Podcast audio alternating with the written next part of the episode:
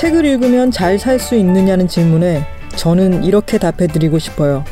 정해진 운명보다 조금 더 나은 삶을 살 수 있다고요.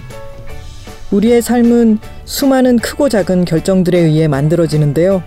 이때 생각의 근육을 키워두면 조금 더 좋은 결정을 할 수 있겠죠.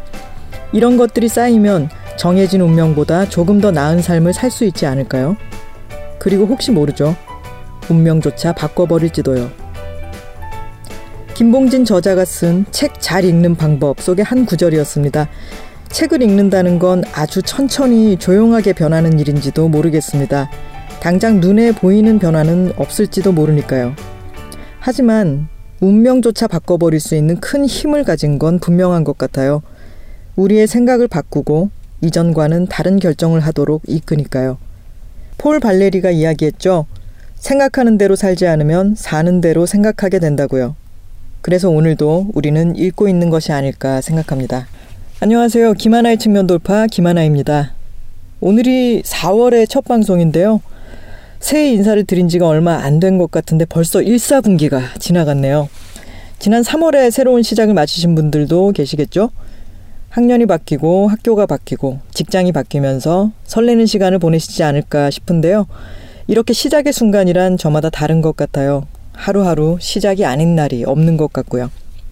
저희 책이라웃도 4월부터 새 가족을 맡게 됐어요. 어, 김동영 작가님이 여러 사정으로 방송을 그만두게 되셨죠. 시작을 함께한 동지로서 아쉽습니다.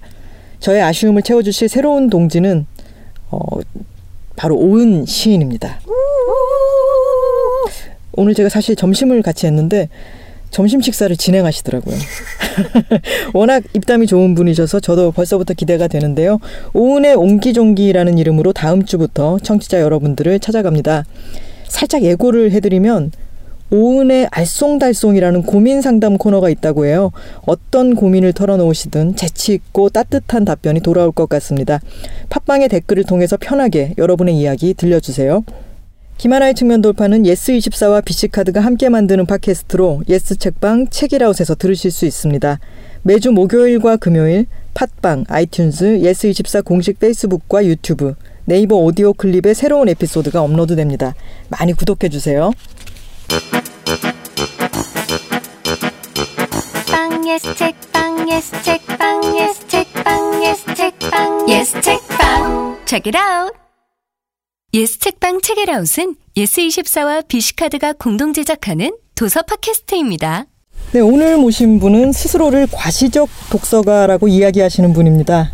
읽은 책이나 감명 깊게 읽은 문구가 있으면 페이스북에 올려 자랑을 해야 직성이 풀리는 스타일이시래요. 우아한 형제들을 창업하여 배달의 민족을 만들고 있는 경영하는 디자이너이자 청년 창업 8권의 책으로 시작하다와 책 잘 읽는 방법의 저자이신 김봉진 대표님 모셨습니다. 네, 반갑습니다. 반갑습니다. 안녕하세요. 김봉진입니다. 네. 배달의 민족, 배민 네. 하면요. 네. 제가 뭐 그런 채널 같은 거를 TV든 뭐 라디오든 신문이든 잡지든 잘 요새는 안 보는데 그런데도 불구하고 계속해서 눈에 들어오는 브랜드가 있다면 어, 네. 그게 배민이죠. 아유, 감사합니다. 길을 다닐 때도 딱 눈에 들어오고 그리고 멀리서 봐도 아 저게 배민 음. 뭔가를 한 거구나 이런 게 눈에 쏙쏙 들어와서 음, 광고비를 많이 쓰고 있어요. 광고를 많이 쓰고 있어요. 네. 그러실 것 같긴 합니다만 근데 보통 생각하는 기업 광고 이런 것보다는 음. 좀더 아이디어가 있게 창의적으로 활용을 하시는 것 같은데. 그렇죠. 저도 그 대학원에서 시각 디자인 전공인데요. 네. 부전공으로 광고가 들어가 있는데 네. 광고학에서 원래 그 패턴으로 잡고 있는 기존으로 잡고 있는 거에 약간 벗어나 있어요. 네. 그래서 일부러 약간 그런 것들을 공식 같은 걸 좀 많이 깨가지고 하고 있어서 음. 그런 게 더 creative 하신 분들이나 광고 하시는 분들에게 더 눈에 들어오지 않을까 거슬리는 건 아니시죠? 아 좋아요. 네. 저는 짜릿했던 게- 그런 네. 게 짜릿한 게 네. 예전에 제가 프리랜서로 어느 음. 광고회사에 들어가가지고 그 당시에 삼성 무슨 휴대폰 아이디어를 내는데 음. 제가 아이디어를 이렇게 막 가지고 갔어요. 그랬는데 그거 끝나고 나서 제가 그 이전에는 그 회사에 있었기 때문에 네. 저의 한 해 후배였지만 지금은 클라이언트가 돼 있는 네. 친구가 어 아이디어 좋다고 얘기를 하고 나서는 네. 근데 사실은 이건 물량이 너무 많아가지고 음. 이거는 밀어붙이면 다 눈에 안 걸릴 수가 없어요. 네, 라고 그럼요. 이야기를 했었는데 네.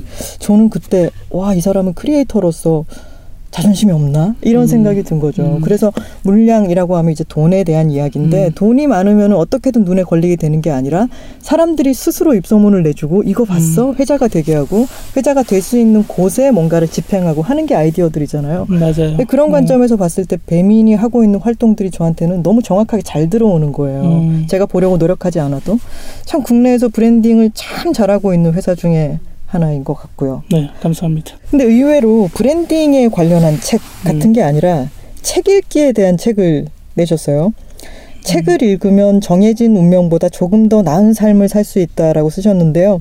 실제로 책 읽기가 이 대표님의 운명에 많은 영향을 미쳤다고 생각을 하세요. 그렇죠. 10년 전에 제 모습을 좀 본다라고 하면은 그때보다 훨씬 더 좀 달라진 삶이 있을 수 있고요. 뭐 가장 거기에? 첫 번째로 네. 본다면은 부모님하고 소고기를 먹은 다음에 에, 그 계산할 때 전혀 떨리지 않는다라는 거. 예. 소고기도 마음껏 먹을 수 있고 뭐 카메라 렌즈를 좀 살 때도 옛날보다는 좀 네. 덜 어, 고민하고 살 수 있다라는 이런 것들이 아, 인생에 참 좋은 방향으로 바뀌고 있다라고 생각하고 있죠. 그런 것들에 책 읽기가 굉장히 중요한 영향을 미쳤다고 생각을 하시는 거죠. 그럼요. 좀 음. 그것 때문에 인생이 좀 많이 바뀌었다라고 생각하고 있고 제 예전 친구들도 거기에 대해서 많이 느끼고 있어요. 네. 어, 공진이 많이 바뀌었다. 그래서 좋은 의미에서 네. 그 책을 읽어보면은 주위에 책을 많이 읽는 사람이 그렇게 많지 않았다라고 네. 하셨었는데 그러면은 아 봉진이 많이 바뀌었다라고 하는 친구들은 여전히 책을 읽, 안 읽고 있나요? 읽고 있나요? 글쎄 그건 모르겠지만 네, 제가 책 읽는 거를 계속 보면서 얘기를 하는 거 보면은 음. 뭔가 관심은 갖고 있지 않을까라는 음. 생각은 좀 있죠. 그때보다 저희도 또 나이도 먹었으니까 네. 그 친구들도 좀 인생에 힘든 고비들을 많이 맞았을 거 아니에요. 음. 그러면서 책을 조금 더 가깝게 하지 않았을까라는 음. 생각을 하게 되죠. 가끔 또 책을 물어보더라고요. 아 네, 그런 거 요새 뭐 읽냐 이런 식으로요. 네네. 그리고 배민 직원들에게 도서를 무제한 지원을 해주시잖아요. 음. 책 사는 거는 무조건 우리가 무- 무제한 지원을 해주겠다. 근데 음. 재밌는 부분이 정가로 사야 지원을 해준다라는 네네. 부분이었어요. 그건 음. 왜 그런가요?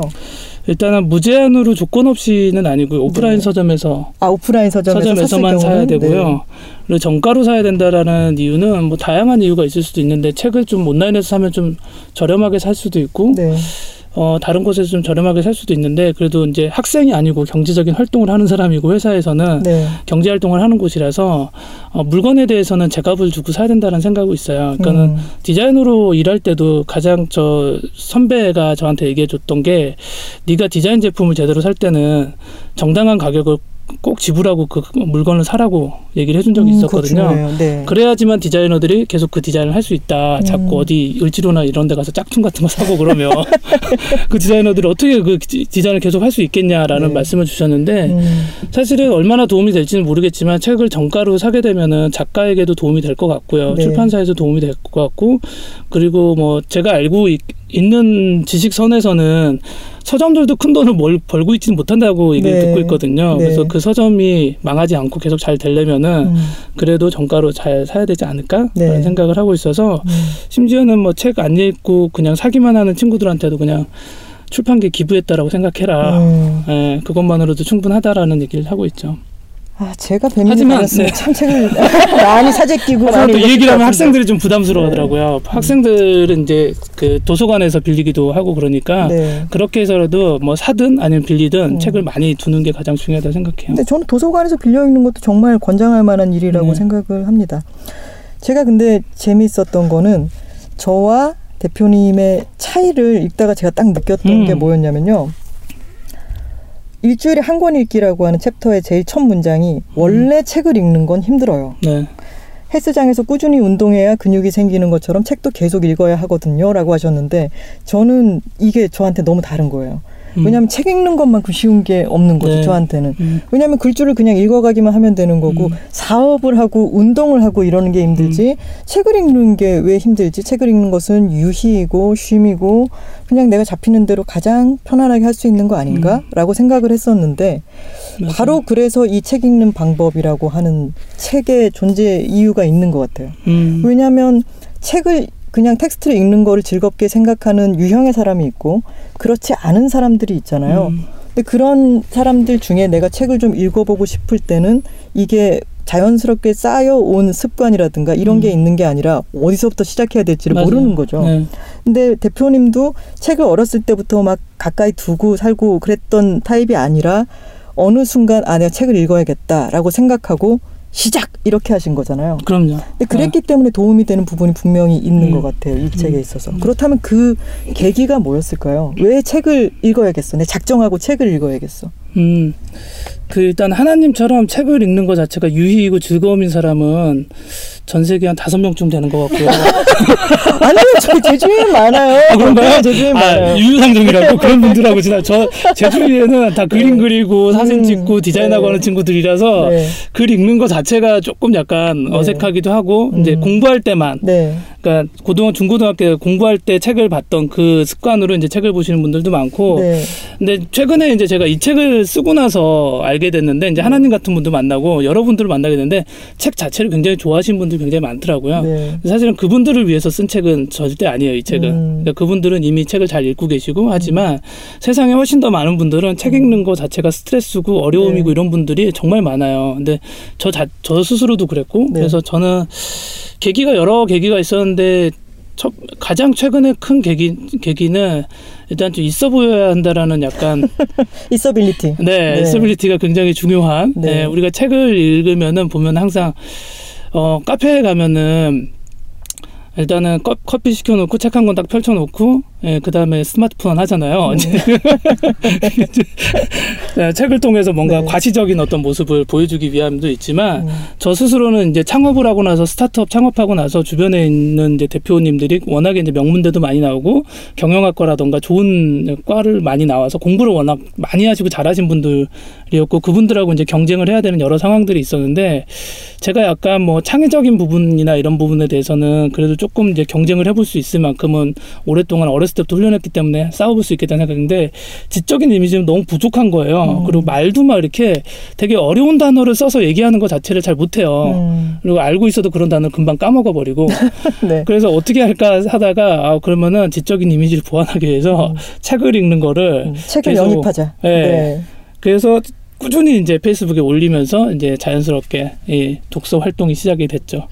그게 이런 책을 읽는 나의 모습을 계속해서 어딘가에 보이도록 하고 음, 그리고 얼마나 뿌듯한데요, 그 모습을 네, 보고 책을 있으면. 근처에다 계속 두고 사람들한테 그 이미지가 계속 노출이 되고 그리고 네. 페이스북에 내가 읽었던 구절을 계속 네. 올리면서 이거를 내가 책을 읽는 사람이라고 하는 페, 페르소나를 네. 쓴 거잖아요. 네. 가면을 썼는데 이거를 10년 동안 써버릇하니까 음. 이게 이제 안 벗겨지는 거죠. 아, 그렇죠. 내가 된 거죠. 네네 맞습니다. 그러면 10년 동안이나 그렇게 책을 읽는 나, 과시적으로 책을 읽는 나의 아 멋진 모습 이런 거를 계속 하시다 보니까 이미 사실 그거를 하기 위해서는 책을 읽어야 되잖아요. 그럼요. 그러니 네. 이미 다독가가 되어 버리셨네요. 그러니까 뭐 이렇게 이렇게 이렇게 저렇게 하다 보니까 그렇게 된 거죠. 어쩌다 읽었더니 뭐 네. 그렇게 됐다. 예, 이런 것처럼. 네. 책의 인테리어 효과에 대해서도 많은 말씀을 하셨는데 예, 책이 사실 쌓여 있으면 정말 예쁘죠. 예뻐요. 네, 책이 예. 물성을 갖고 있다는 게 참 사랑스러운 물건이 되는 네. 지점이고. 근데 궁금한 게 있어요.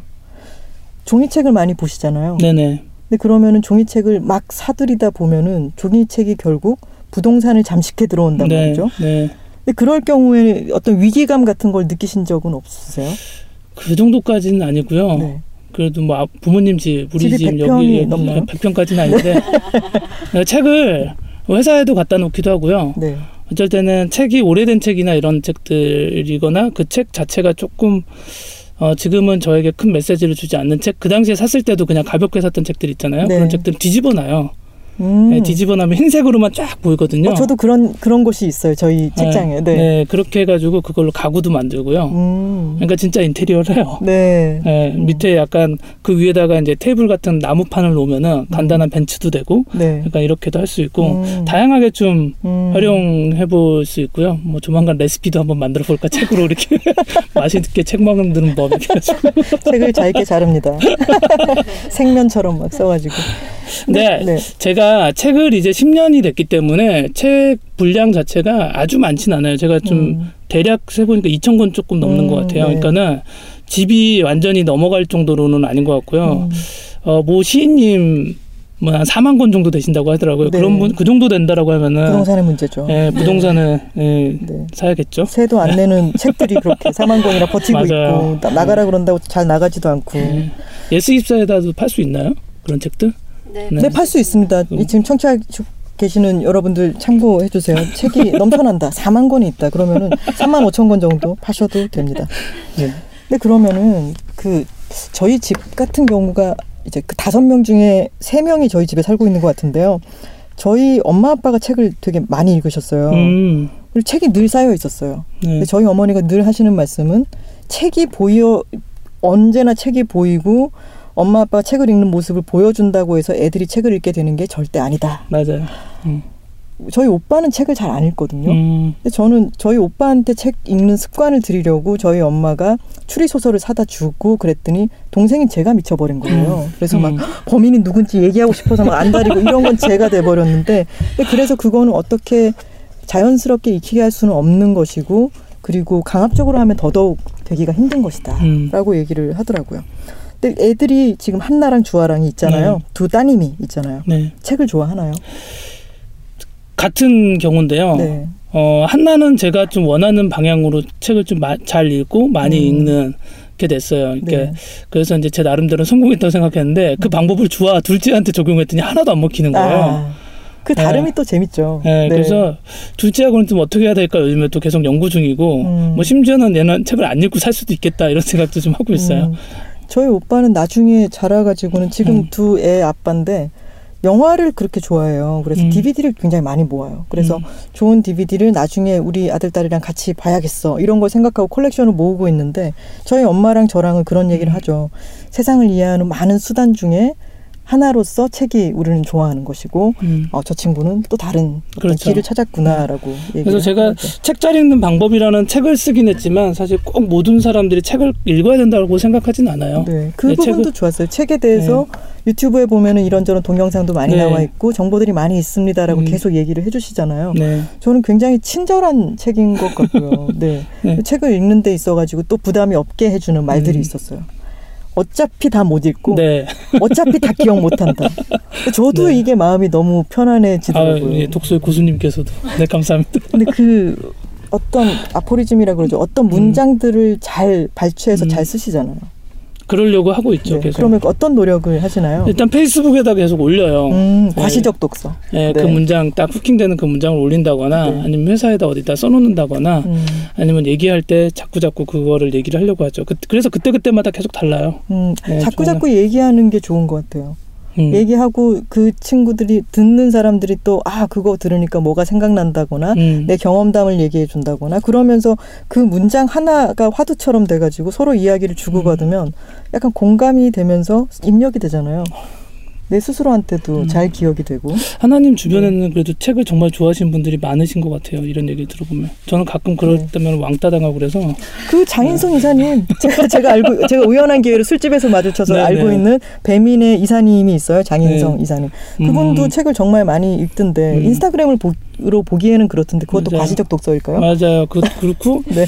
예, 장인성 이사님하고 저도 책 얘기 많이 하고요. 네. 몇몇 어떤 그런 친구들이 있어요. 그런 친구들하고 얘기 많이 하고 잠깐 짬을 내서 얘기를 하자면 장인성 이사님이 이번에 책을 내셨어요. 음. 마케터의 일이라는 책을 네. 내셔가지고 저랑은 한 10년 가까이 일을 같이 했었는데 네.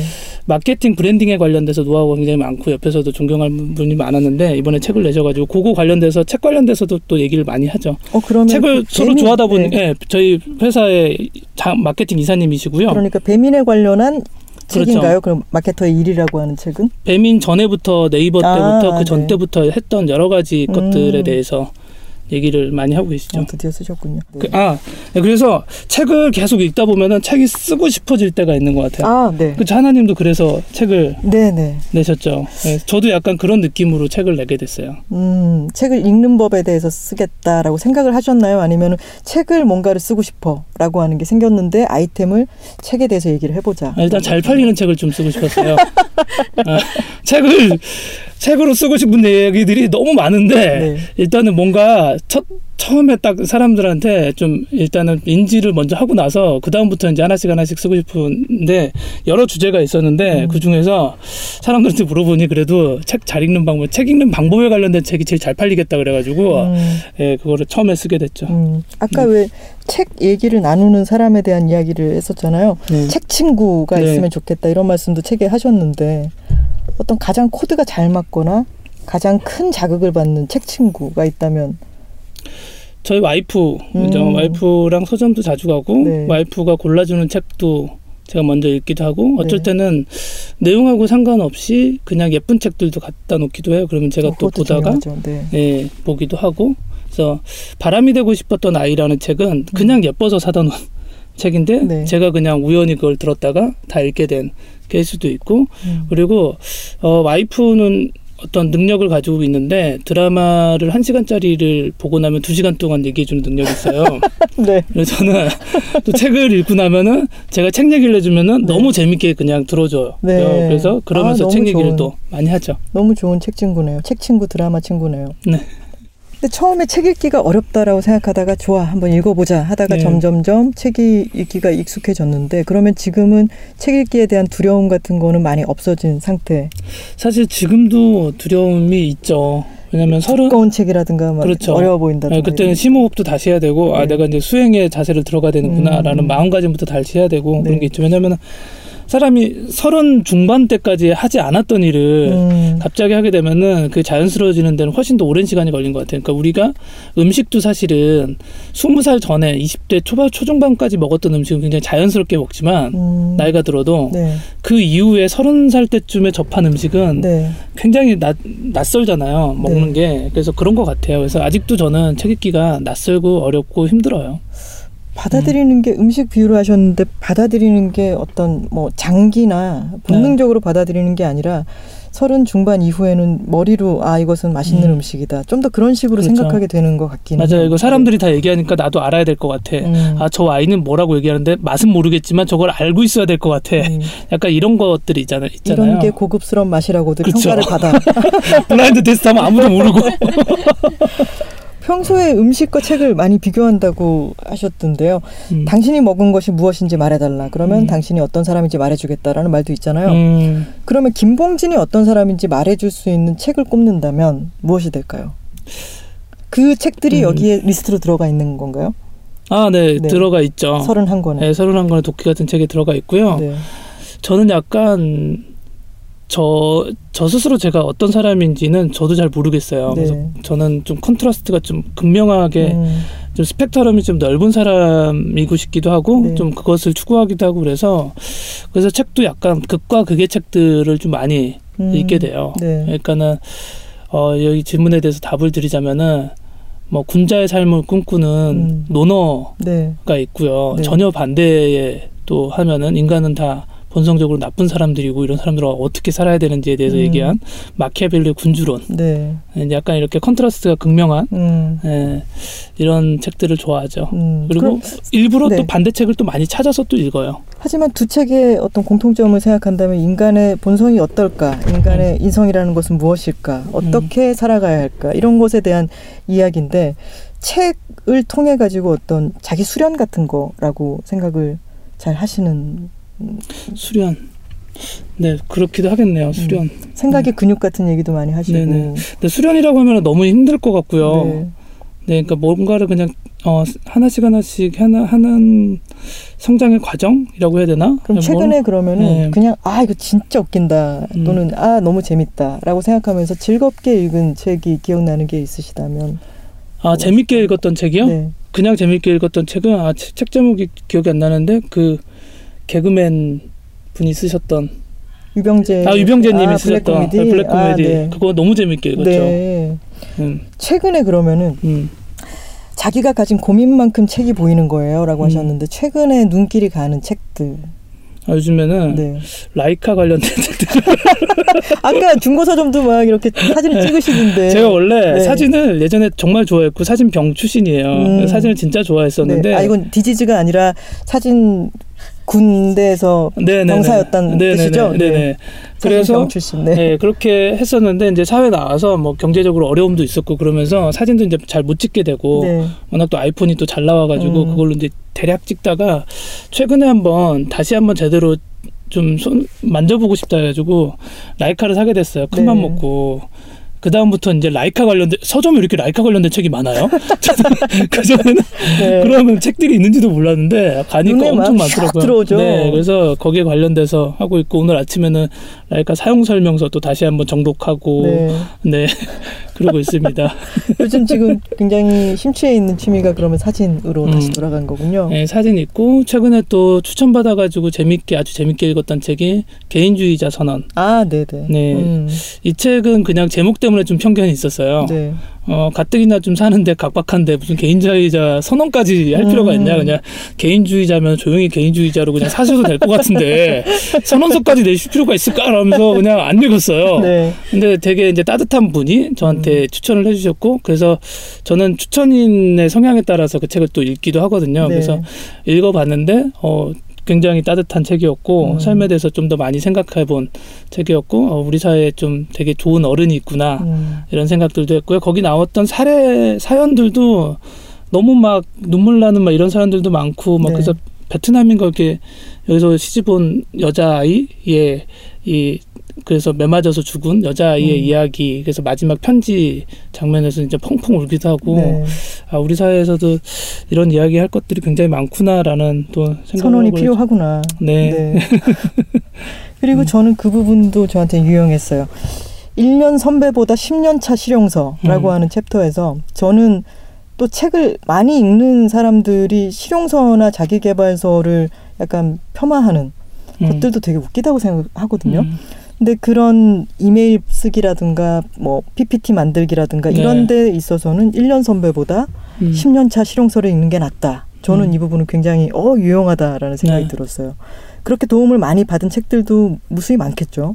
그럼 가장 많이 받은 게 독서하는 라이카 설명서부터 시작해서 네, 라이카 설명서 있고 그다음에 이제 독서하는 방법에 관련된 책들 음. 시중에 엄청 많아요. 네. 독서 관련 관련된 방법. 이제 제 책을 읽으시고 많은 분들이 다른 책에도 나와 있는 내용이다라고 얘기하지만 맞고요. 똑같이 나와 있고요. 네. 하지만 저는 조금 더 쉽게 써주고 싶었고요. 그러니까 다른 시중에 나와 있어도 독서법에 관련된 책들은 어, 조금 독서를 하신 분들이 읽을 수 있는 수준으로 조금 어렵게 써진 부분들이 있어서 저는 완전히 책을 처음 읽으려고 하거나 아니면 책을 자꾸 읽다가 포기하게 되시는 분들이 좀 읽었으면 좋겠다 해서 음. 조금 가볍게 예, 쓰게 됐고요. 뭐 메모하는 방법, 회의하는 방법, 뭐 여러 가지가 있어요. 뭐 그 송사에 휘말리면은 송, 승소하는 방법 뭐 이런 네. 것들도 있고요. 네.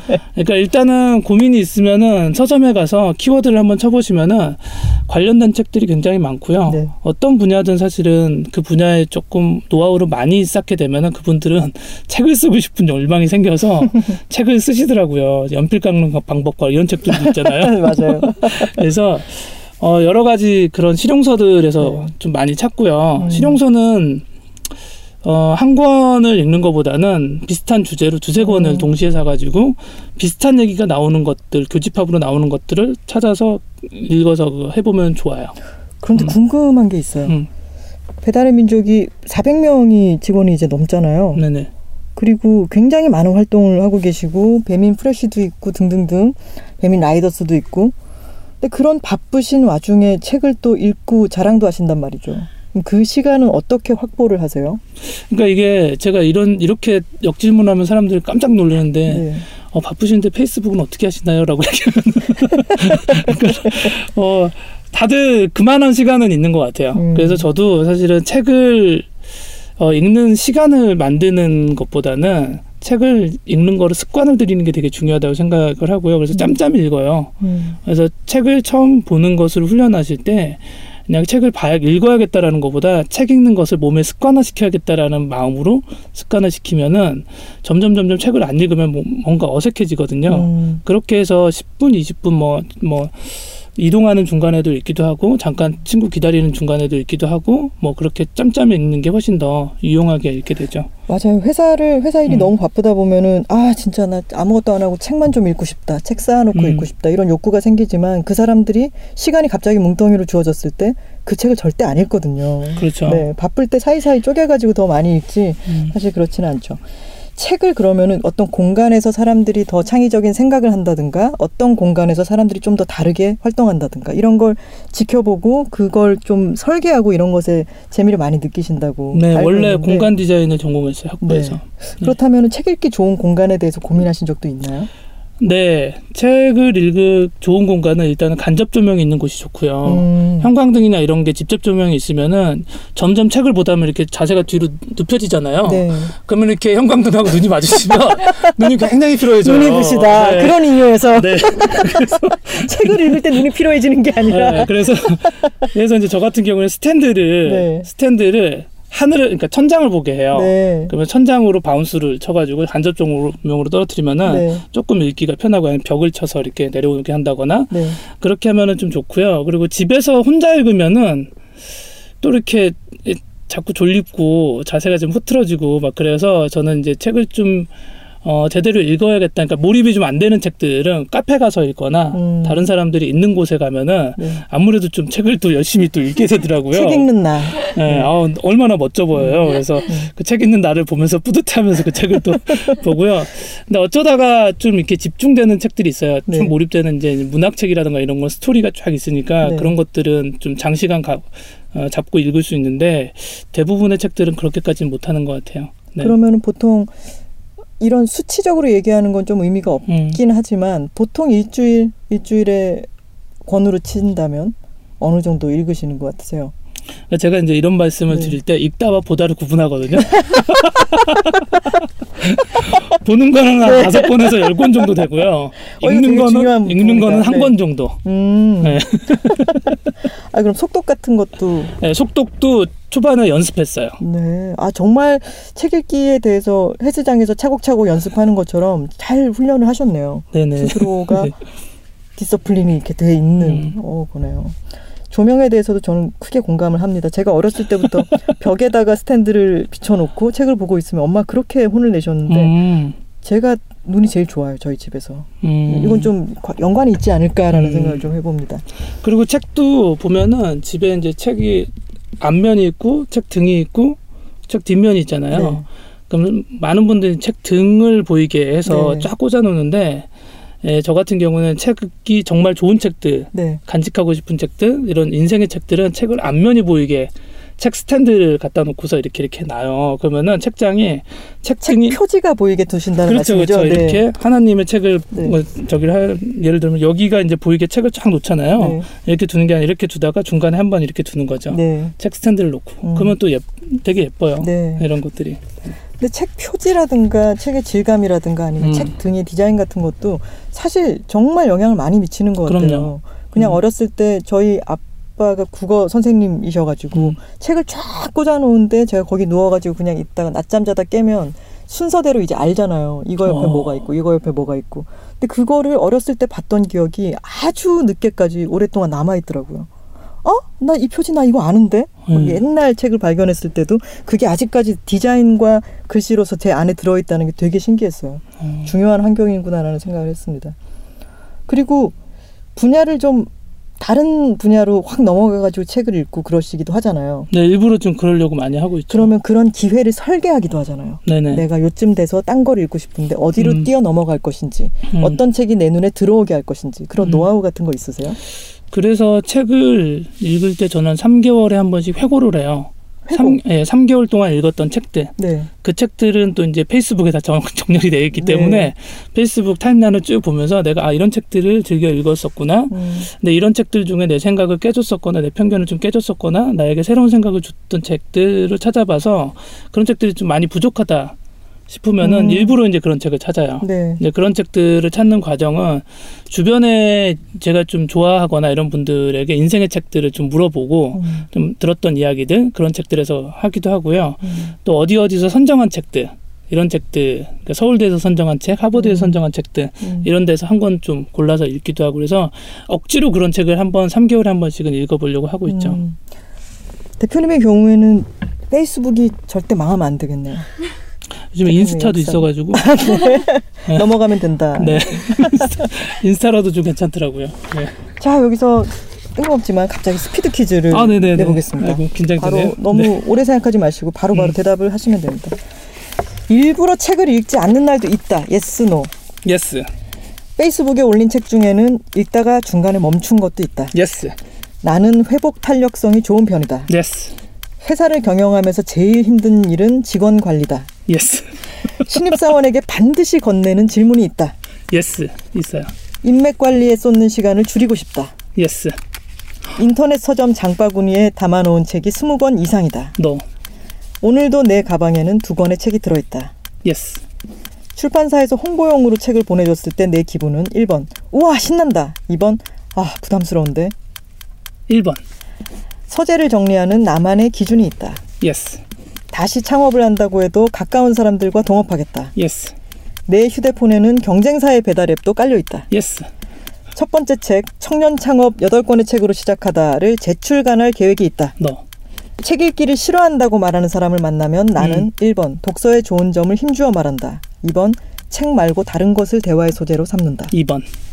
좋습니다. 일단 알려드리자면요. 청년 창업 8권의 책으로 시작하다가요. 중고 거래가가 4만 원이라고 하네요. 나네 좋습니다. 최고가는 5만 8천 아 진짜요? 최고가는 5만 8천 어. 원이라고 합니다. S24에서만 네. 집계된 게 어 진짜요? 언제 내신 책이죠? 저도 이게 꽤 됐어요. 3, 4년 정도 됐고요. 네. 예, 그게 책을 냈는데 출판사가 없어져 버려 가지고 아이고. 그래서 절판돼서 끝나 버렸어요. 근데 사실은 그, 그 책도 네. 내용이 책에 관련된 내용이거든요. 창업과 네. 책에 관련된 내용이어서 네.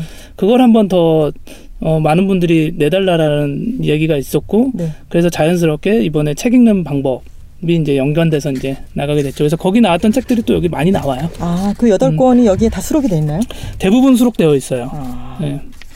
저도 오늘 새벽에 그 책을 읽었어요. 추천하셨던 책 중에 추천한 책 목록이 없어요 여기. 아, 그러네요. 네, 목록이 있으면 사람들이 책을 안 살 것 같아가지고 어, 잘하셨어요. 네. 천재인데? 네. 일단 막 인문철학 막 이런 게 너무 많으니까 그런 거 보면 안 사게 되잖아요. 네. 네. 그 교세라 회장의 책 왜. 일하는가? 네, 네. 왜 일하는가? 이나모리 가초 회장님. 네, 네. 저그 보통 저자를 모시면 관련한 책들을 읽어보는데 그 책이 딱 이제 눈에 보이길래 음. 읽어봤더니 되게 뭐랄까 예전의 자기개발서 흐름이 있고 음. 지금의 자기개발서는 조금 또 달라졌다면 맞아요. 네, 이를테면 죽을 각오로 일해라 뭐 네. 이런 것보다는 지금은 많이 달라졌다면 네. 옛날에 읽었던 자기개발서의 느낌이라서 음. 되게 이 표현은 그렇습니다만 약간 아싸라게 나 지금 뭐 하고 있는 거야 이런 네. 생각이 들더라고요. 네, 그게 이제 제가 네. 10년 전에 네. 지금은 사실 그거 책을 많이 권하진 않아요. 음. 네, 네. 혼날 것 같아서. 근데 그 책을 읽었더니 약간 단기성으로 주사를 맞은 것처럼 네. 새벽에 그래 내가 이러고 살고 있으면 안 돼 이런 생각이 들기는 네. 했습니다. 그래도 그 책이 저한테 좀 도움이 됐던 거는 네. 아 이렇게 한 10년 차 정도 됐을 때뭐 하나님도 creative한 일을 좀 하셔서 음. 네. 이제 항상 그런 위기가 오잖아요. 자기 네. 스스로 네. 슬럼프가 올 때 내가 왜 일하고 있지 이런 생각이 들 때가 굉장히 많이 있는데 네. 그때 그 질문에 대해서 조금 같이 이야기할 수 있었던 책이었던 것 같아요. 그 부분이 음. 저한테도 굉장히 큰 도움이 됐어요. 일을 할 때 보통 우리는 아, 일하기는 싫고 쉬는 네. 게 좋고 노는 게 네, 좋은 맞아요. 거지인데 그 부분 음. 그렇게 말하는 사람조차도 사실은 음. 일을 잘하고 싶은 마음이 있는 거죠. 음. 일을 열심히 해서 일과 나의 생을 일치시키고 싶은 어떤 욕구는 분명히 있는데 음. 그것 자체가 어려우니까 나는 일을 싫어라고 음. 해버리는데 그 책이 깨준 부분이 그거였던 것 같아요. 맞아요. 일을 함으로 인해 가지고 내 생을 가다듬을 수 있고 수련할 수 있다는 부분. 쉬리가 갑자기. 네. 책 읽기를 맞아요. 싫어. 네. 책을 제가 읽으면서 좀 달라진 부분도 그런 부분인데요. 그러니까 책을 읽으면은 계속 자기가 성장을 하게 되면은 과거에 가지고 있었던 생각도 달라지잖아요. 그러니까 네. 10년 전에는 교세라의 이나모리 가치 회장님이 얘기하셨던 어, 일이란 나 자신을 수련하는 도구이다. 음. 그래서 나를 한 단계 더 높은 쪽으로 이제 해야 된다라는 쪽으로 이제 일에 대해서 진지한 마음을 갖게 했는데 그동안 또 읽었던 책에 대해서는 일에 대한 본질에 관련돼서 좀 읽었던 책들이 있어요. 그러니까 인간은 왜 일을 하기 위해 태어난 게 아닌데 음. 네. 왜 일에 대해서 이렇게 강요하는가? 네. 태어나자마자 너는 어떤 직업을 가져야 되고 중고등학교 때부터 나중에 어떤 회사를 좋은 회사를 가기 음. 위해서 스펙을 쌓아야 되고 음. 이런 게 처음부터 우리가 일하기 위해서 태어난 사람인 것처럼 강요하는 것 자체가 문제가 있지 않냐라는 생각에 이제 이쪽으로 좀 많이 바뀌어가고 있는 네. 단계로 넘어가고 있죠. 다음에 첫 스타트를 또 끊으셨으니까 다음에 책 읽는 방법에 대해서 또 책을 쓰시면은 또 생각이 달라진 리스트들이 보강이 되겠네요. 그렇지만 잘 안 팔릴 것 같아요. 네. 자, 서재를 정리하는 나만의 기준이 있다라고 하셨어요. 어떤 기준이에요? 일단은 뭐 그 작가별로 구분을 하기도 하고요. 네. 분야별로 구분을 하기도 하고 그리고 이제 해놓고 나서 책의 지도를 좀 많이 그리는 편이에요. 책의 지도요. 예. 오. 아, 이 책은 이 책의 사상은 누구에게 영향을 받았는가? 음. 이 반대 사상은 누구인가? 네. 이거에 대해 영향을 받은 건 누구인가? 음. 뭐 이런 식으로 계속 지도를 계속 만들어 나가요. 네. 네. 그게 그런 게 생기죠. 진짜 음. 책이 다른 책을 끌고 오고 네. 그 책으로 인해 가지고 거부감이 생기면 다른 곳을 내가 발굴하게 되고 네. 그런 것들이 책을 읽어 나가는 또 큰 재미이기도 하죠. 네. 아까 제가 이 질문을 드렸을 때 인맥 관리에 쏟는 시간을 줄이고 싶다라고 질- 이렇게 얘기를 했을 때 탄식을 내뱉으셨어요. 아 이렇게요. 제가요? 네 순간적으로 아, 아, 그렇군요. 인- 인맥 녹- 관리에 녹음됐나요? 인맥 관리에 쏟는 시간을 줄이고 싶다 yes라고 하셨는데 네. 어 그런 시간에 대해서 좀 생각을 해보셨어요 인맥 관리에 대해서. 사실은 뭐 이 얘기가 이상하게 들릴 수도 있지만 인맥 관리의 핵심은 사실은 인맥을 계속 관리한다라고 해서 인맥이 관리되는 게 아니거든요. 아 네.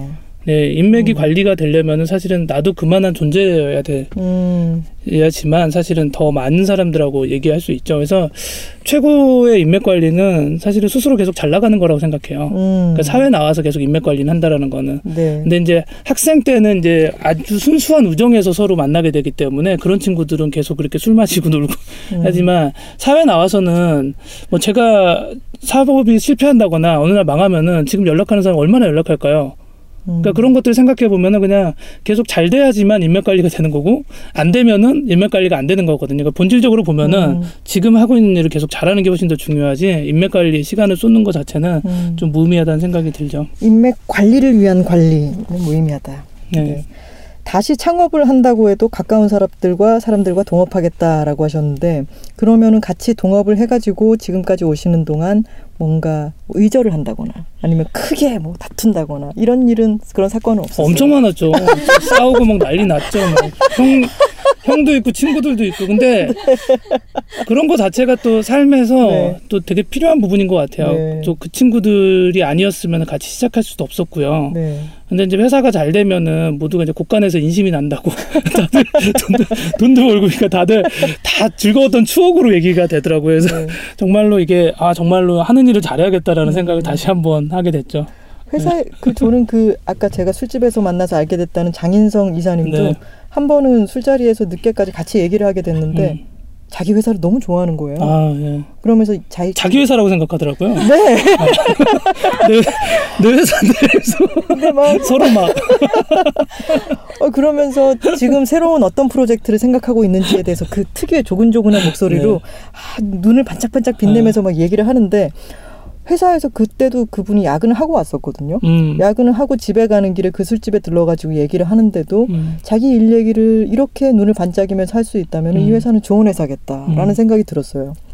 그리고 관계를 되게 중요하게 생각하시잖아요. 네네 피플팀 네네네 그거 너무 재밌었어요. 음, 피플팀은 어떤 거냐면 이분의 다음 주에 이분 장모님 생일이 있습니다. 이런 거를 네. 생신이 있습니다. 이런 거를 알려주고 그 직원의 상사에게도 알려주는 거죠. 음. 그러면은 그때 됐을 때 좀더 4시쯤 들어가라 하는 배려를 해줄 음. 수도 있는. 근데 그런 피플팀이라고 하는 거는 너무 새로운 것 같은데 이 아이디어는 어디서 튀어나온 거예요? 이거는 네. 음, 사실은 그 전에 회사 네오위즈라는 회사에서 네. 인사팀을 담당하셨던 분이 이런 일을 좀 하셨었어요. 음, 사람들 간의 관계를 다독이는 그런. 네네. 네. 그리고 지금 여러분들이 많이 아시는 배틀그라운드를 만든 블루홀 스튜디오가 people팀이라는 이름을 최초로 쓰셨었어요. 음, 그래서 이제 저희도 저도 이제 그 팀에 있었기 때문에 네오위즈에서 그때 영향을 받아서 하게 됐고요. 음, 책에서는 본다라고 하면은 뭐 나중에 온 이 사람에게도란 책에서 네. 좀 영감을 많이 얻었고요. 네. 사람이라는 동력 기관은 외압이나 보수에 의해서 최고의 노동량이 산, 생산량, 노동량이 산출되도록 하지 않았다. 오직 애정으로만 네. 어, 그 노동량이 최대치로 만들어지게 만들어졌다라는 이야기를 들으면서 어, 회사에서 어떤 인센티브 아니면 벌칙 이런 것들 이 아니더라도 애정을 좀 보여줌으로써 음. 구성원들이 훨씬 더 즐겁게 일할 수 있게 생산성도 높일 수 있게 할 수도 음. 있겠다라는 좀 생각을 했죠.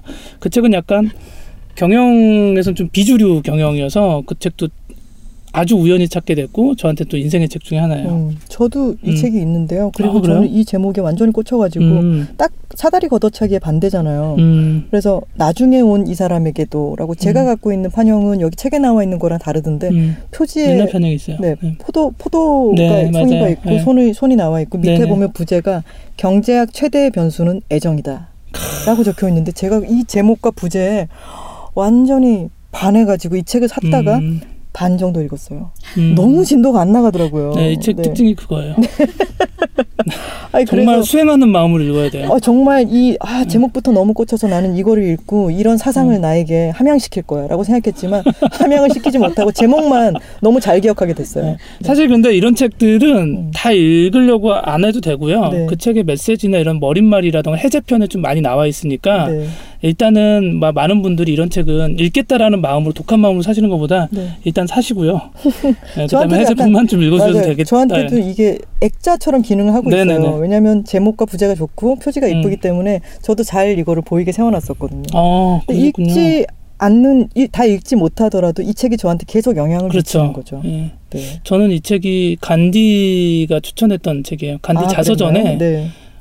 그 어, 자기가 저도 그렇게 읽었던 것 예, 같은데요. 인생의 네. 책 한 음. 권을 추천하라고 하면은 나중에 온 사람에게도를 추천하겠다라고 얘기한 부분이 있어요. 그래서 음. 간디 자서전을 읽고 나서 너무 궁금하잖아요. 네. 간디 정도 되시는 분이 음. 인생의 책 한 권이라고 얘기를 하니 그래서 사서 수행하는 마음으로 간디처럼 음. 읽었죠. 약간 비주얼도 조금 비슷하신 부분도 있고요. 조금 더 말려야 되는데 근데 육고기를 좋아해가지고 그렇게 되진 않을 것 같고요. 육고기. 네. 출판사에서 홍보용으로 책을 보내줬을 때 내 기분은 오와 신난다라고 하셨어요. 예, 근데 그러면은 좋죠. 내 취향이랑 전혀 맞지 않을 것 같은 책이 있어도 편견 없이 일단 아 새로운 책이 들어왔어가 기쁨인 거군요. 그럼요 출판계에서 나를 좀 그래도 인정해 이거는. 전혀 포인트가 달라. 책의 주제가 좋은 와 거. 출판계에서 뭔가 나를 그렇죠. 나를 그래도 잊지 않고 계속 한 권씩 보내주는구나. 이제. 예. 어, 전혀 다른 내용이었네요. 네.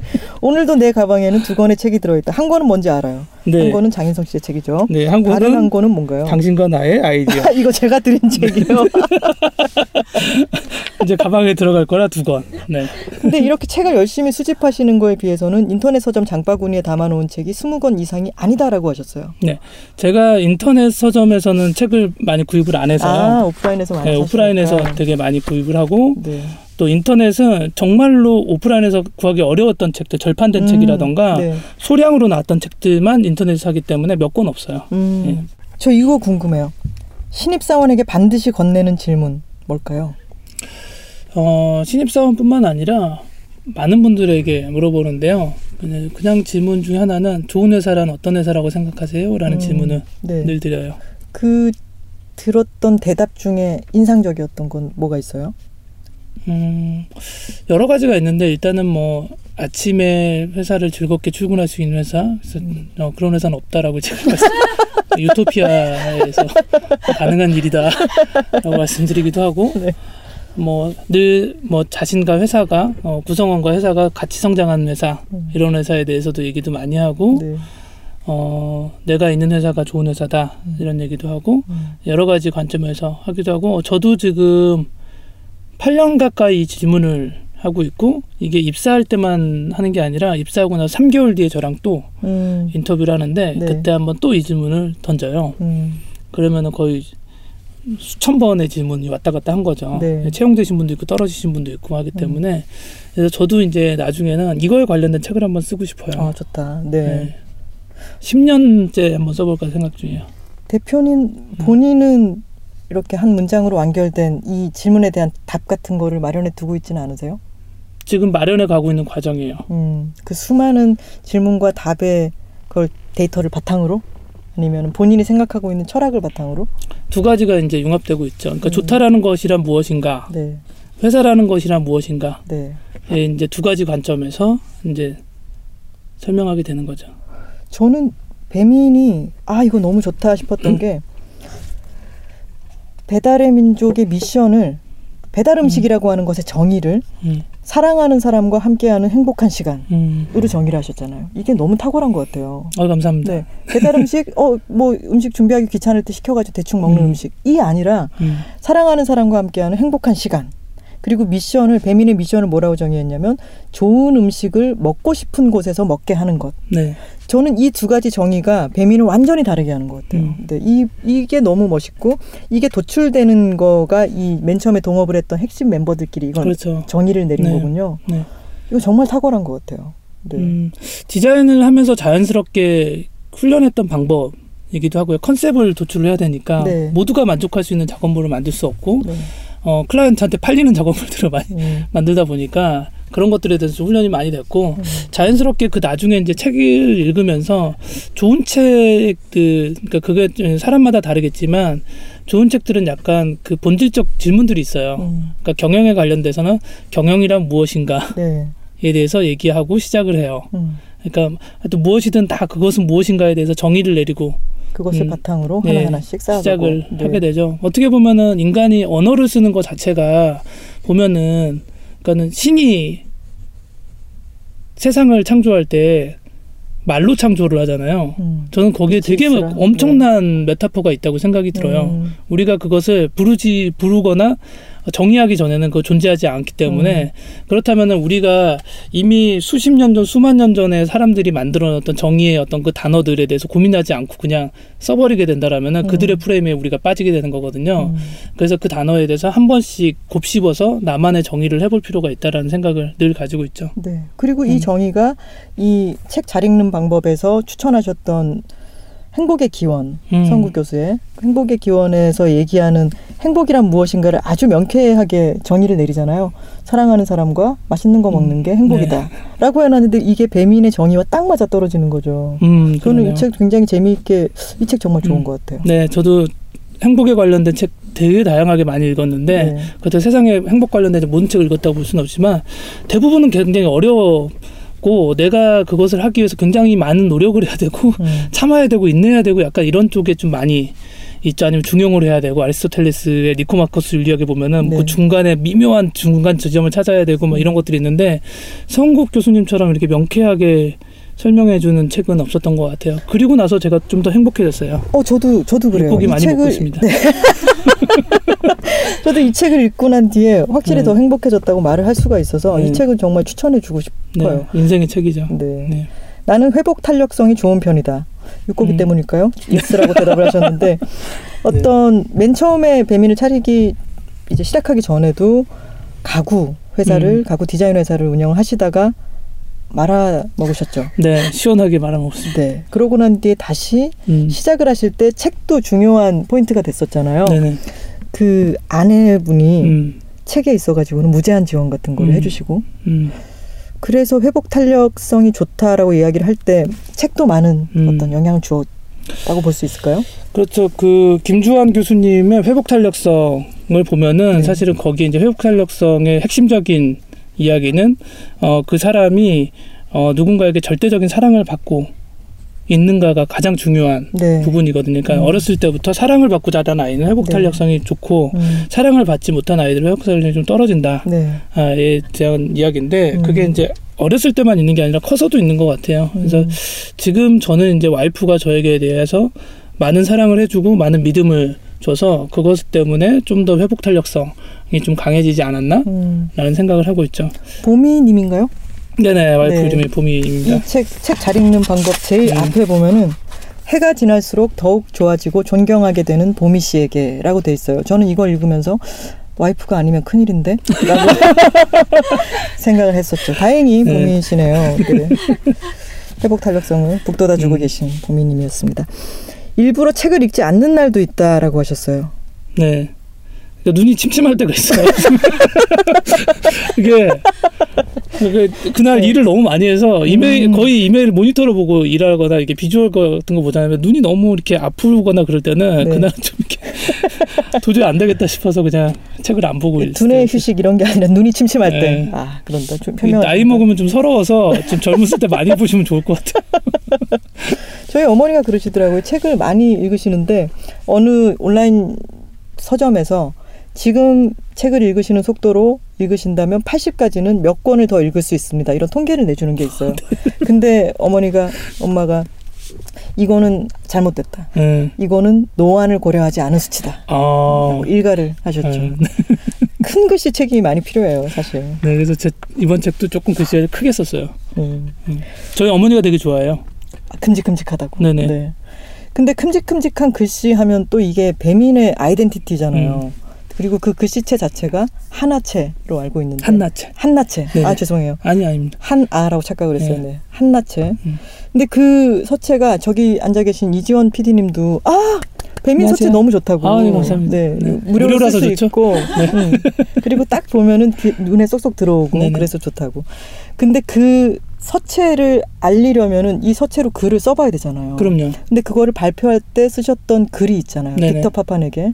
아, 네. 네. 인간을 위한 디자인. 네. 네. 그 거기에 보면은 이 책이 정말 영향을 많이 미친 것 같아요 대표님한테 디자이너에게는 높은 사회적 도덕적 책임이 요구된다 라고 음. 빅터 파판에게 얘기를 하고 그러는데 스스로 정하신 디자이너로서의 사회적 도덕적 책임이 있다면은 아 근데 그거는 되게 어려운 것 같아요. 네. 제가 또 이거 잘못 얘기했다가 이제 음. 계속 그거를 이제 계속 저한테 물어보시면은 아, 힘들 네. 수도 있어서 네.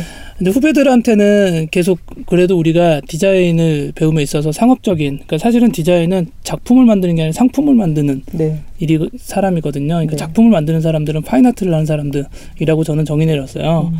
그래서 이제 상품을 만들 때 좀 더 사회적으로 좀 유익한 제품들을 만들 수 있도록 한 번 더 고민해보자. 그게 모든 상품마다 음. 그럴 수는 없지만 네. 이고요. 그리고 인간을 위한 디자인은 사실은 디자인에 관련된 이야기라고 저는 처음에 생각했지만 음. 거기 보면은 디자인이란 나 자신 과 세상을 바꿔 나갈 수 있는 가장 강력한 도구이다. 음. 라는 이야기가 나와요. 근데 그거는 사실은 디자인이라는 말을 모든 일에 바꿔도 다 들어가요. 음. 그러니까 카피라이터는, 네. 음. 작가는, 음. 개발자는 다 나 자신과 세상을 바꿔나가는 가장 강력한 도구이다. 그렇기 때문에 강력한 힘을 가졌기 때문에 더욱 스스로 자기에게 예, 이런 것들을 사회적 도덕적 책임감을 줘야 된다라는 얘기여서 음. 디자이너뿐만 아니라 다른 구성원들에게도 많이 이야기해요. 요거를 요렇게만 바꾸면은 모두에게 적용될 수 있는 글이다라고 음. 하면서 근데 가끔 음, 어떤 공공 디자인 영역에 있어가지고 음. 깜짝 놀랄 만한 어떤 디자인이 나타날 때가 있잖아요. 그렇죠. 아주 해괴한 음, 눈을 찌르는. 듯한 뭔가가 음. 이제 나타날 때가 있잖아요. 저는 자전거를 타고 밤에 쭉 가다 보면은 동호대교와 음. 한남대교가 번쩍번쩍 하고 있는 걸 보면 보기가 힘들어가지고 땅만 보고 가거든요. 그 옆에는 끼세요. 네, 성 성산대 아, 성수대교랑 네. 그 반포대교는 안 그런데 그 정말 반짝반짝하고 색깔이 계속 바뀌어요. 음. 근데 그런 만약에 대표님이 봤을 때 저런 디자인은 만약 문제적이다. 음. 라고 판단을 하신다면 저는 네. 사실은 그 부분에 대해서는 아이들이 되게 좋아하더라고요. 음, 그러니까는 디자인이라는 건 사실 바라보는 관점에서 굉장히 많이 다른 것 같아요. 네. 그러니까는 어, 하나님이나 저처럼 creative한 일을 좀 오랫동안 했고 비주얼에 대해 좀 민감하신 분들은 거기에 대한 색감이나 이런 것들에 대해서 조금 음, 촌스럽지 않을까라는 생각도 하지만 음. 여수 같은 데 가보면 네, 뭐 애들 엄청 좋아하고 있고 뭐.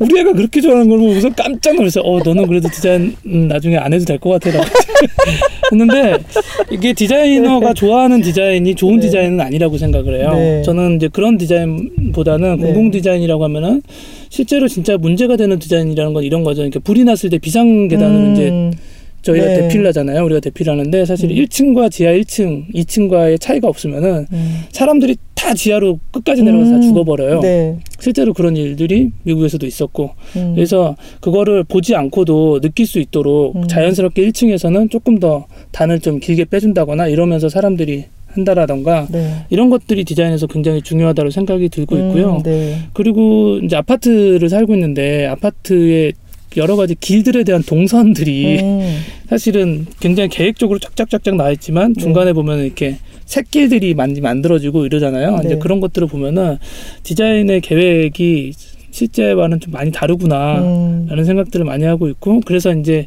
저희가 한나체, 주화체 이런 서체들이 만들고 있는 그 핵심 주제가 사실 버너큘러 디자인이라는 개념이에요. 네. 버너큘러 디자인. 네. 디자인하지 않은 사람들이 디자인하는 음, 것이에요. 네. 그러니까는 디자이너들의 가장 큰 실수는 뭐냐면요. 디자인이라는 단어를 소유하고 있다라는 거예요. 음. 디자이너들만 디자인을 할 수 있다라고 생각하는 게 디자이너들의 가장 큰 실수라고 저는 생각해요. 음, 모든 사람은 디자인할 수 있어요. 음, 예. 책 쓰는 사람도 집에 있는 어머니도 모든 사람들은 디자인할 수 있는데 디자인을 어렵게 만들어 버렸어요. 디자이너만 음. 할수 있다라는 생각을. 그래서 그 vernacular 디자인이라는 개념이 굉장히 중요하다고 생각하고 있고 네. 한나체 주아체는 그래서 디자인을 하지 않은 사람들이 자연스럽게 만들었던 간판의 음. 내용들을 따와서 조형적으로는 안 예쁘지만 정감 어린 디자인을 좀 보여주고 싶었죠. 네. 그러면 이 서체는 주구장창 쓰실 예정이신 거죠? 아 제가요? 아니요, 아니요. 이 배, 배달의 민족에서 네. 그 한나체. 한나체는 이제 주구장창 써야죠. 네. 네. 근데 그게 사실 여러 어 회사 안에 있는 디자이너들의 원성을 사기도 하고 네. 그랬지만 이걸 끌고 가야 된다고 판단했다라고 네. 나와 있는데 사실 우리나라에서 그게 정말 안 되잖아요. 아 그럼요. 조금 있으면 지겹다라고 바꿔야 음, 된다. 그래서 음. 결국은 색깔이 안 남게 되는데 이걸 계속 갖고 가는 것도 굉장히 뚝심인 것 같아요. 그게 이제 디자인하면서 좀 훈련이 됐던 것 같아요. 그러니까 음. 디자이너들은 쉽게 좀 질려하거든요. 근데 소비자들은 그렇게 관심이 없어요. 맞아요. 맞아요. 소비자들은 그 브랜드 6개월에 한 번 볼까 말까인데 이제 좀 알아볼만 한데 바꾸죠. 네, 리뉴얼해 버리고 네. 아, 이게 이제 그게 저는 문제라고 생각해서 음. 좀 오랫동안 볼 수 있는 디자인을 좀 해보고 싶다라는 음. 생각이 있었고 그래서 사실 한나체보다 주화체가 조금 더 예쁜 건 사실이에요. 네.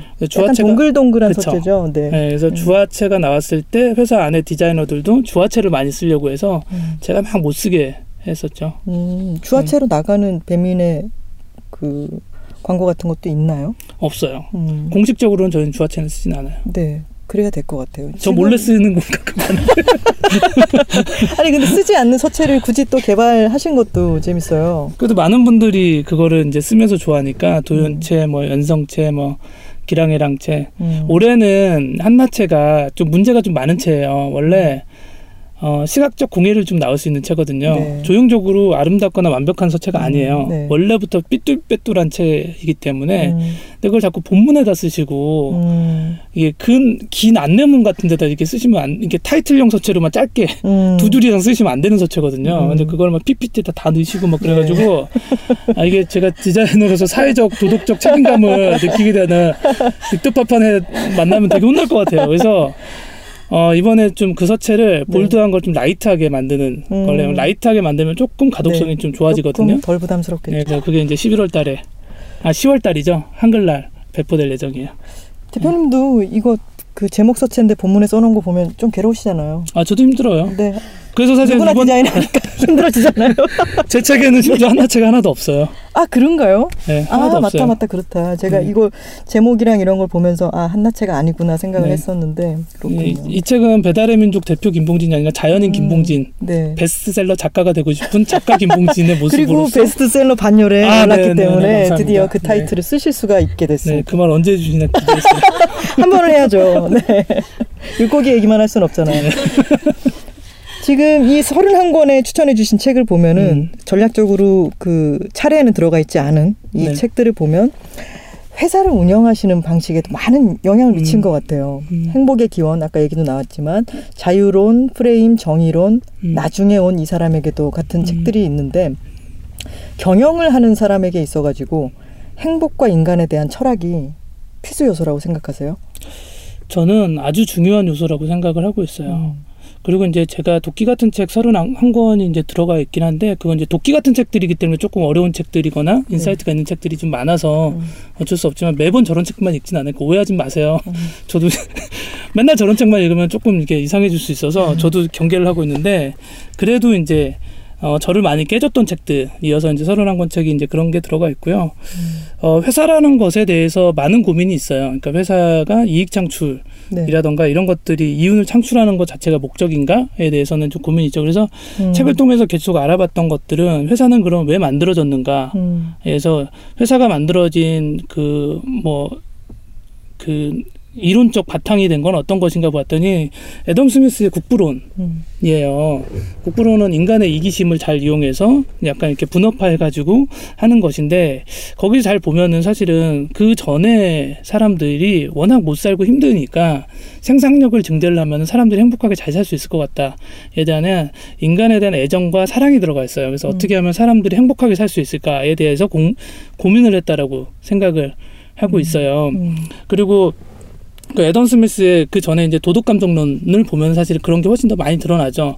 하지만 그런 것 때문에 사실은 부르주아라던가 사업가들, 기업가들이 나타나서 약간 노동자들을 좀 착취하는 여러 가지 일들이 벌어졌지만 그거 자체를 애덤 스미스가 원래 원했던 건 아니었죠. 그래서 나타난 게 마르크스의 자본 이죠. 그래서 이런 부르주아들을 다 때려잡아야 된다. 라고 그렇게까지 얘기하진 않았지만 공평하게 나눠 갖는 게 무엇인지에 대해서 얘기를 했죠. 그러니까 너무 부가 불평등하게 되니 인간이 불행해지니까 좀 더 행복하게 살 수 있는 방법에 대해서 음. 좀 같이 잘 나눠 갖자에 대한 의미로 썼던 것 같아요. 그러니까 음. 사실 이 두 책의 핵심은 사실은 행복에 관련된 게 아닌가라는 저는 생각을 하고 있어요. 음. 사람들의 사람들이 부를 어떻게 나눠 갖고 생산력을 어떻게 높여야지만 행복해질 수 있을까에 음. 대한 주제라고 생각하고 있어서 회사라는 것도 말 그대로 보면요. 어, 모일회, 모일사를 쓰고 있고요. 사회라는 것도 모일사회, 모일회를 쓰고 있어요. 음. 그러니까 똑같은 단어예요. 사회 회사. 네. 예. 그래서 사람들이 모여 있는 것인데 그것들이 어떤 목적을 가지고 있는가가 되게 중요하지만 결국 사람들이 모여 있기 때문에 사람들 그 안에서 행복이 저는 가장 중요하다고 생각을 하고 있죠. 거기에 대한 고민이 있어야지만 음. 좋은 조직이 되지 않을까라는 고민은 하고 있어요. 저희가 아까 다른 코너를 녹음을 하면서 마침 애덤 스미스 씨 저녁은 누가 어, 차려줬어요라고 어, 하는 어, 그런 책 있어요? 네, 그 책에 대한 얘기를 했어요. 음, 근데 그 책은 비교적 최근에 나온 책이고 음, 애덤 스미스가 그 자신의 이론에서 크게 빼먹은 게 뭐냐면은 여성의 노동에 대해서는 그것을 금액으로 전혀 환산하지 않은 거예요. 음. 근데 그거에 대한 이야기를 하면서 이제 월든을 썼던 헨리 데이비 소로도 음. 엄마가 밥 다 차려줬다더라. 네, 그 노동은 네. 어디로 가는 거냐 이런 얘기를 막 했었죠. 근데 제가 지금 책 잘 읽는 방법을 읽고 한, 네. 한 말씀 한 말씀이라기보다 어 여성 작가의 책이 딱 한권 있어요. 아 그런가요? 네. 음, 조남주 작가의 82년생 김지영. 아 네. 근데 여성 작가의 책이 여성 문제를의 목소리를 높이는 책한 음. 권이라고 하는 것은 이 실제로 독서계도 얼마나 많은 불균형이 있는지를 음. 얘기해 주는 것이기 음. 때문에 앞으로 어 책의 리스트 중에서 약간 더 신경을 써 주시면 네네. 여성의 행복을 위해서도 더 좋지 네, 않을까라는. 생각을 했습니다. 네. 어, 최근에 근데 이제 이 책을 쓰고 나서 네. 되게 감명 깊게 읽었던 책이 전쟁은 여자의 얼굴 하지 않았다. 아, 네네. 라는 책이고 음. 그 책을 읽고 나서 여, 여성에 대해서 좀 더 많은 음, 이해를 좀 했다라고 하는 뭐 그래, 그래도 뭐 제가 남자니까 이해를 음. 다 완전히 할 수는 없겠지만 네 그런 생각은 드네요. 그리고 음.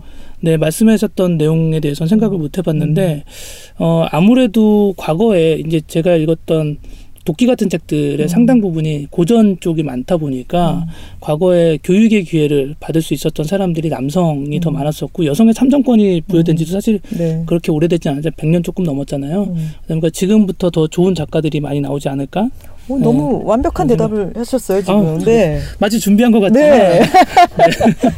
네. 우아한 형제들이잖아요. 우아한 자매들에 대해서도 많이 생각을. 그래서 처음에 네. 되게 고생을 많이 했어요. 여성분들이 네. 안 나오셔가지고 아 그래요. 네, 지금은 성비가 어느 정도 되나요? 한40% 정도가 음. 여성분들이 되는 것 같고요. 네. 처음에는 여성분들은 아예 입사 지원도 안 했죠. 음. 형제들이라는 이유 때문에. 네. 그러면 마지막 질문을 드려볼게요. 대표님이 생각하는 우아한 사람, 우아한 인생이란 음. 어떤 모습일까요? 어, 두 가지 관점이 있을 것 같은데요. 일단은 다른 사람의 기준이 아닌 자기 기준으로 자기답게 사는 사람이 저는 음, 되게 멋진 삶이라고 생각을 하고 있어요. 네. 그래서 뭐 다양한 사람들이 있죠. 그래서 시를 좋아하는 사람, 시를 쓰면서 행복을 느낀 사람도 있고, 소방사도 있고, 어떤 사람은 기업을 하는 사람도 있고, 어떤 사람은 학자가 되는 사람들도 있고. 그래서 자기 기준으로 자기의 삶을 사는 사람들이 저는 굉장히 우아한 삶이라고 생각하고 있고요. 음. 또 조금 더 이야기를 해보자면은 좀 훌륭한 삶이란 어떤 삶일까에 대해서 좀 고민해 본 적이 있어요. 저도 자기개발서 엄청 열심히 읽었던 사람이거든요. 지금도 네. 가끔 읽고 있고. 네. 그러니까 자기개발서를 읽다 보니까 약간의 여기에 대한 문제점도 좀 많이 보이게 되더라고요. 음, 저 스스로 도움이 많이 된 것도 있어요. 네. 근데 이제 모든 것에는 좋은 것도 있고 그 안에는 나쁜 것도 있기 때문에 나쁜 것 안에도 좋은 것이 있고 그래서 음. 여러 가지를 좀 봐야 되는데 제가 생각하는 좀 훌륭한 삶, 멋진 삶이라고 하는 것은 그러니까 내 안에 반짝이는 별을 찾아내는 게 가장 먼저 음, 이라고 생각되고요. 그 다음에는 다른 사람들의 별도 내 별만큼이나 반짝이고 아름답다라는 걸 깨달는 것. 음. 이게 정말 우아하고 멋진 삶이 아닐까라는 네. 생각을 해봅니다. 어, 이, 대, 이 대답도 만점이네요. 네. 아, 왜냐하면 이건 자기- 준비했습니다. 자기답게를 강조를 하시는데 제가 지금 대화를 나누면서 음. 되게 느꼈던 거는 정말 열려있는 분이라는 생각이 들었거든요. 굉장히 다양한 것에 있어가지고 이거는 겸손과도 또 다르게 유연성이 있고 아주 열려 있는 분이라는 생각이 들고 책 뒤에 보면은 윤종신 씨가 김봉진 대표는 내가 아는 사람들 중에 가장 열려 있고 창작적 엉덩이가 가벼운 사람 무엇이든 받아들일 준비가 되어 있는 사람이라고 하셨는데 그리고 여기 이 말도 좋아요. 그래야 한다 보다 음. 그럴 수 있어에 더 무게가 실려 있는 사람이라고 하셨는데 저는 오늘 대화를 나누면서 한 시간 남짓이지만 이걸 정확하게 느낀 것 같아요. 음. 네. 자기다운 거를 분명히 찾기 위해서 훨씬 더 열려 있는 사람. 이게 정말 우아한 자세가 아닐까 싶습니다. 감사합니다. 오늘의 우아한 대화 아, 정말 고맙습니다. 육고기가 넘쳐나긴 했지만 고맙습니다. 네, 감사합니다. 수고 많으셨습니다. 감사합니다. 오늘의 만남은 이렇게 기억될 것 같습니다. 읽는 책과 보는 책, 형광등은 피곤하다. 그리고 육고기. 빵 예스 책방 예스 책방 예스 책방 예스 책방 예스 책방 책읽아웃. 예스 책방 책읽아웃은 예스24와 BC카드가 공동 제작하는 도서 팟캐스트입니다. 김하나의 측면 돌파 이제 마지막 순서입니다. 어, 청취자 여러분의 댓글을 소개드려야죠. 닉네임 MBC 어, 발음 조심해야 될 것 같아요. 바세퀴님이 이렇게 쓰셨어요. 약간 랩하는 것처럼 이 방송 너무 재밌었어. 혼자 먹는 점심에서 너무 많은 표정을 짓게 됐어. 이상한 사람 같아 보였겠지만 아무 상관없어. 그 시간이 행복했어. 나도 나와 대화를 나누는 사람에게 말 속에 담긴 삶의 태도에 대한 속성을 캐치하고 공감하는 사람이 되고 싶어. 이 감정의 연장선으로 오늘 아무튼 택시를 읽을 거야 하셨어요. 읽으셨나요? 읽으셨길 바랍니다. 썬리옥 님이 김하나님 진행이 이젠 물이 올랐네요. 말하기 싫어한다는 작가에게서 이렇게나 많은 말을 받아낸 걸 보니요. 아, 금정현 작가님이 트위터에서 저한테 그러셨어요. 저 말이 없다고 해놓고 말을 너무 많이 했네요. 들어봤더니라고 하셨어요. 두 분 말씀하시는 거 들으니 재미있고 다시 책을 열의를 가지고 읽어야겠다는 생각이 드는군요. 금정현 작가님의 서서 비행 재미있게 읽었거든요. 아무튼 택시도 꼭 읽고 싶습니다. 하셨습니다. 닉네임 푸헤히히님이 김하나 작가님 때문에 삼천포 책방 듣고 있었는데 책은 그냥님이 소개해주는 책이 저랑 통하는 것 같아요. 이 방에서 가장 지혜로운 사람 맞죠? 읽어보려고요. 재밌게 잘 들었습니다. 아 그냥님이 소개해 주시는 책 늘 주옥 같죠? 네. 삼천포 책방에서 들으신 책을 읽어보신다니 정말 반갑습니다.